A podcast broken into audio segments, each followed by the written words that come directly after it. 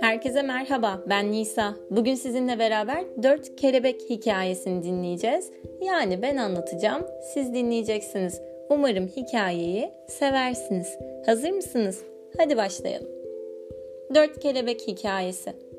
Dört tane kelebek bir gün bir ateş görmüşler. Bunun nasıl bir şey olduğunu öğrenmek istemişler. Birinci kelebek ateşe biraz yaklaşmış ve üzerinin aydınlandığını görmüş. Arkadaşlarının yanına gelmiş ve bu ateş aydınlatıcı bir şey demiş. İkinci kelebek bununla yetinmeyerek daha fazla şey öğrenmek istemiş.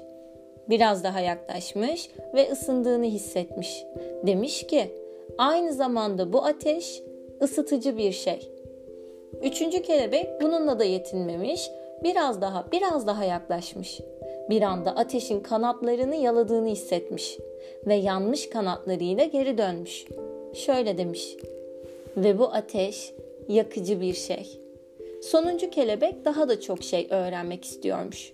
Biraz yaklaşmış, aydınlandığını görmüş.